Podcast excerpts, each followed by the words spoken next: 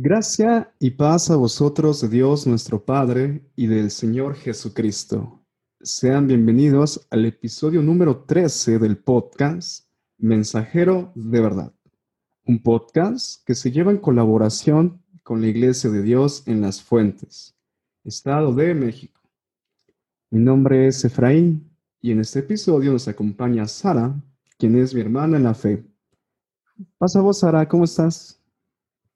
Pasa vos, hermano Efraín. Muy bien, gracias. Excelente, Sara. Pues demos también la bienvenida a nuestra hermana Ismenia Bolaños, quien nos acompaña por tercera ocasión en el programa. Pasa vos, Ismenia, ¿cómo estás? Pasa vos, hermano. Bien, gracias a Dios. ¿Y ustedes? Todos nos encontramos bien. Pues la hermana Ismenia, a finales del año pasado, escribió un tercer artículo para la página web de su iglesia. Tenía como título la ensalada de la vida.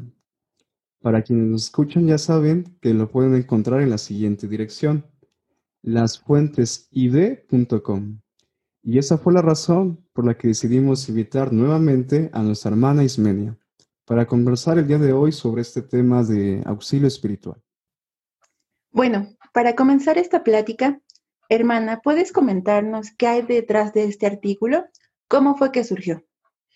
Realmente surgió de una actividad que realizamos las hermanas en el tema Enfrentando tiempos difíciles, en donde el propósito principal era analizar que vamos a experimentar diferentes situaciones y que tenemos que prepararnos para vivirlas de la mejor manera.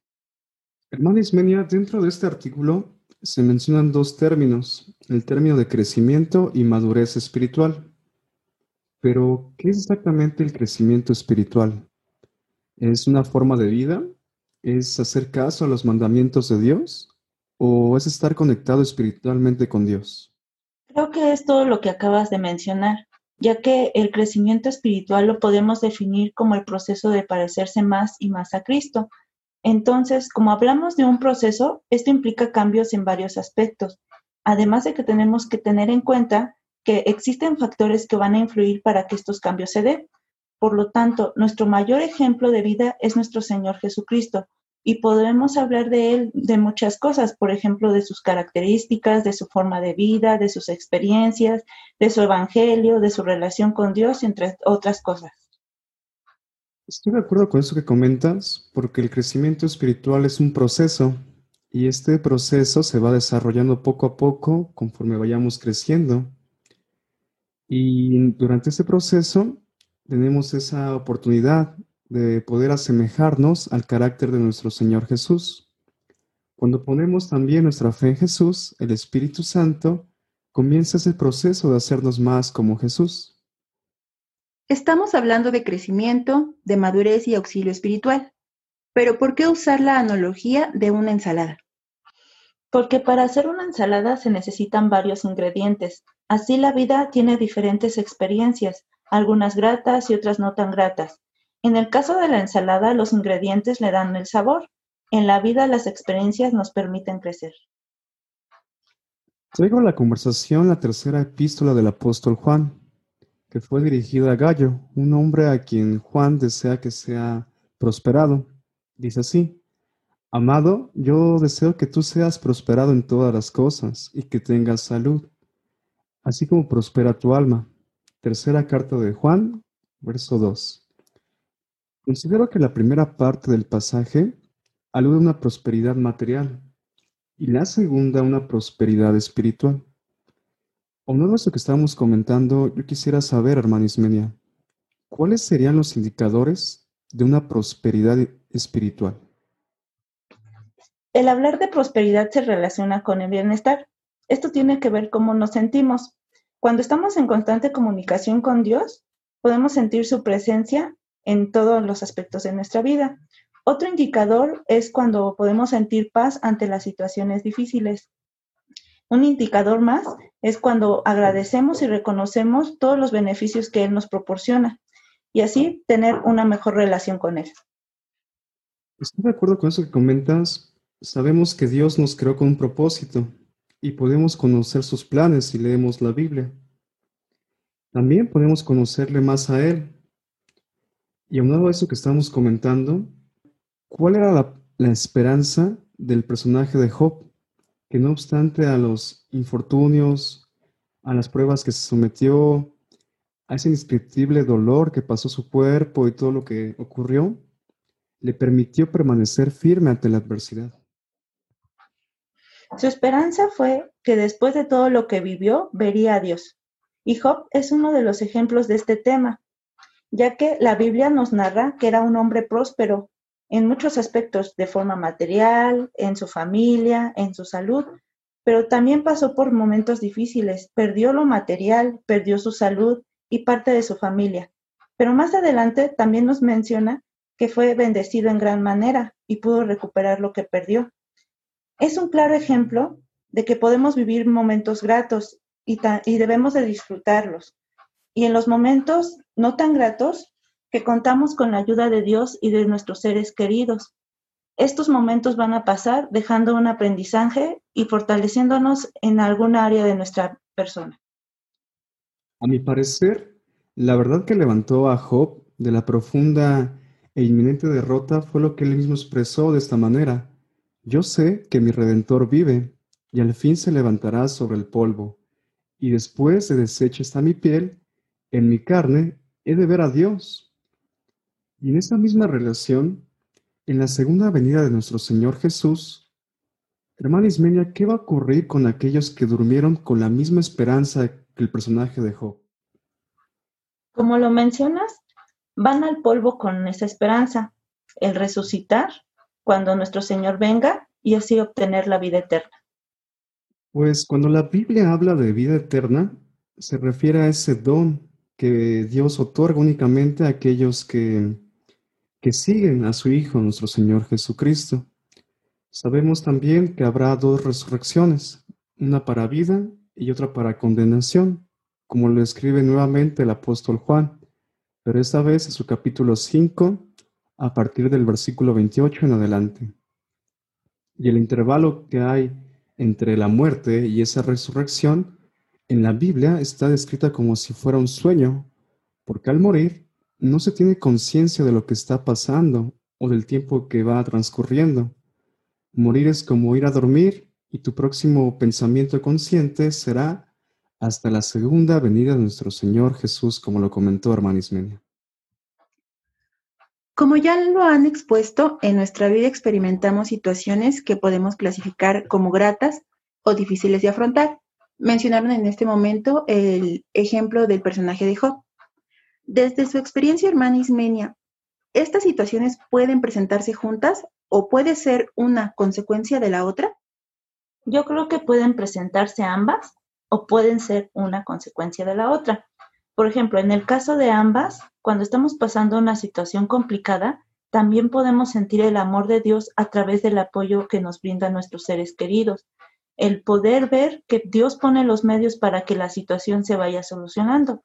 En el otro caso, cada experiencia nos permite crecer. No importa la experiencia que tengamos, vamos a adquirir un beneficio que será nuestro crecimiento. Ok.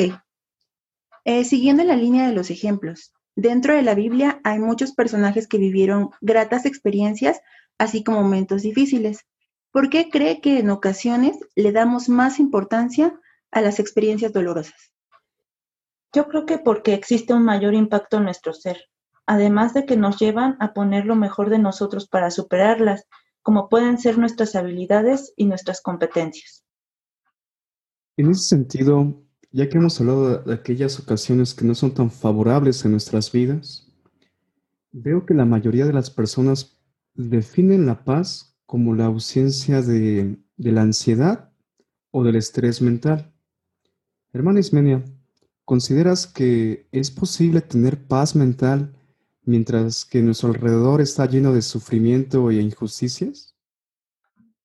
Creo que podemos tener paz con nosotros mismos y con nuestro Dios. Por ejemplo, si, vivimos una injusticia por parte de nuestros compañeros de la escuela o del trabajo, Dios no está haciendo la injusticia, quien lo está haciendo es, son nuestros compañeros. Entonces yo puedo estar en paz con nuestro Dios y además va a fortalecer mi relación con Él, ya que nuestra seguridad es que Él nos va a apoyar y nos va a permitir salir de esa situación. Nuevamente estoy de acuerdo contigo. Hoy en día sí es posible tener paz, porque la paz de Dios sobrepasa todo el entendimiento, de acuerdo a Filipenses 4:7.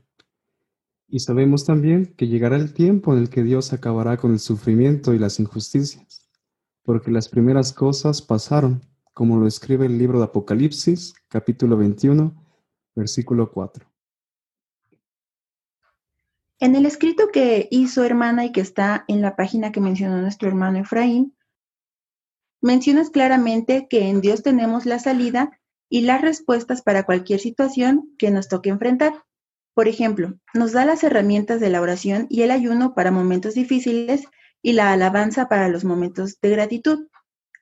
¿Cuál es la parte que nos toca hacer a nosotros? Sabemos que lo más importante es ponernos en manos de Dios, pero ¿qué otras acciones podemos tomar? Mm, podemos utilizar los medios que están a nuestro alrededor. Por ejemplo, en el caso de enfermedad, después de ponernos en las manos de Dios y pedirle que ponga los medios para poder sanar, podemos pedir el auxilio espiritual a través de la unción, además de acudir al médico, el cual nos dará el tratamiento para poder enfrentar la enfermedad. Pues, hermana Ismenia, otro de los elementos que usted resaltó en su artículo es el amor. Y nuestro Señor Jesús nos ordenó amarnos unos a otros. Considero que el amor genuino hacia el prójimo se debe expresar con hechos y no solamente con palabras. Se expresa también a través de lo que hacemos en nuestras vidas. Se manifiesta tal vez también en la preocupación hacia los demás, en la generosidad y más situaciones que podemos encontrar. Y ahora yo quisiera preguntarle, ¿qué elementos considera que debe tener una relación entre personas para que sea considerado como un amor fraternal? Como lo acaba de mencionar, eh, puse el amor fraternal como otro de los elementos en ese artículo, ya que como nos dice la Biblia, en todo tiempo ama al amigo y es como un hermano en tiempo de angustia. Un amigo disfruta contigo todos tus logros, y en los momentos difíciles está contigo, te brinda su apoyo, te recuerda que no estás solo y te puede ayudar en ver las cosas de otra manera. Por lo anterior, considero que los elementos es la confianza, el apoyo, el respeto, el interés, la lealtad, la comunicación, entre otros. Yo resaltaría el elemento de la confianza porque debe ser una confianza mutua en ese tipo de relaciones que deben ser pacíficas y también afectivas, duraderas y estables, y por qué no también profundas y comprometidas. Bueno, retomando la parte de la palabra de Dios eh, como estudio, sabemos que es necesario realizarlo constantemente y aun cuando podemos tener toda la vida conociendo, estudiando las escrituras, cada vez que leemos y reflexionamos en ella, aprendemos algo nuevo. Entonces, hermana Ismenia, eh, para realizar este artículo, usted tuvo que basarse en las escrituras. ¿Qué aprendizaje le dejó esta vez escribir este artículo? El aprendizaje que me dejó es que debemos de estar conscientes de que vamos a pasar por todo tipo de experiencias y en los momentos gratos disfrutarlos al máximo. Y cuando nos toque eh, vivir momentos difíciles, pensar que no son para siempre, y que Dios va a estar siempre con nosotros. Pues hermana Ismenia, la última pregunta antes de finalizar es, ¿qué recomendación le darías a la juventud de la Iglesia de Dios con base en todo lo que hemos comentado en este episodio?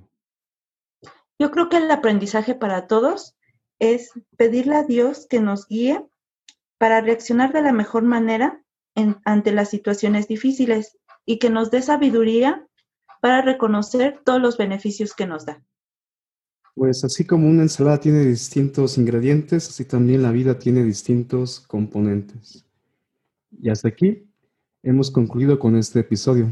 Muchas gracias por aceptar esta tercera invitación, hermana Ismenia. Gracias a usted, hermano. Gracias también, hermana Sara, por participar en este episodio.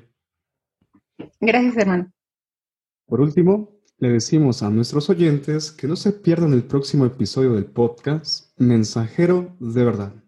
Así como al inicio del episodio te recibimos con este saludo, con este mismo nos despedimos. Paz a vosotros.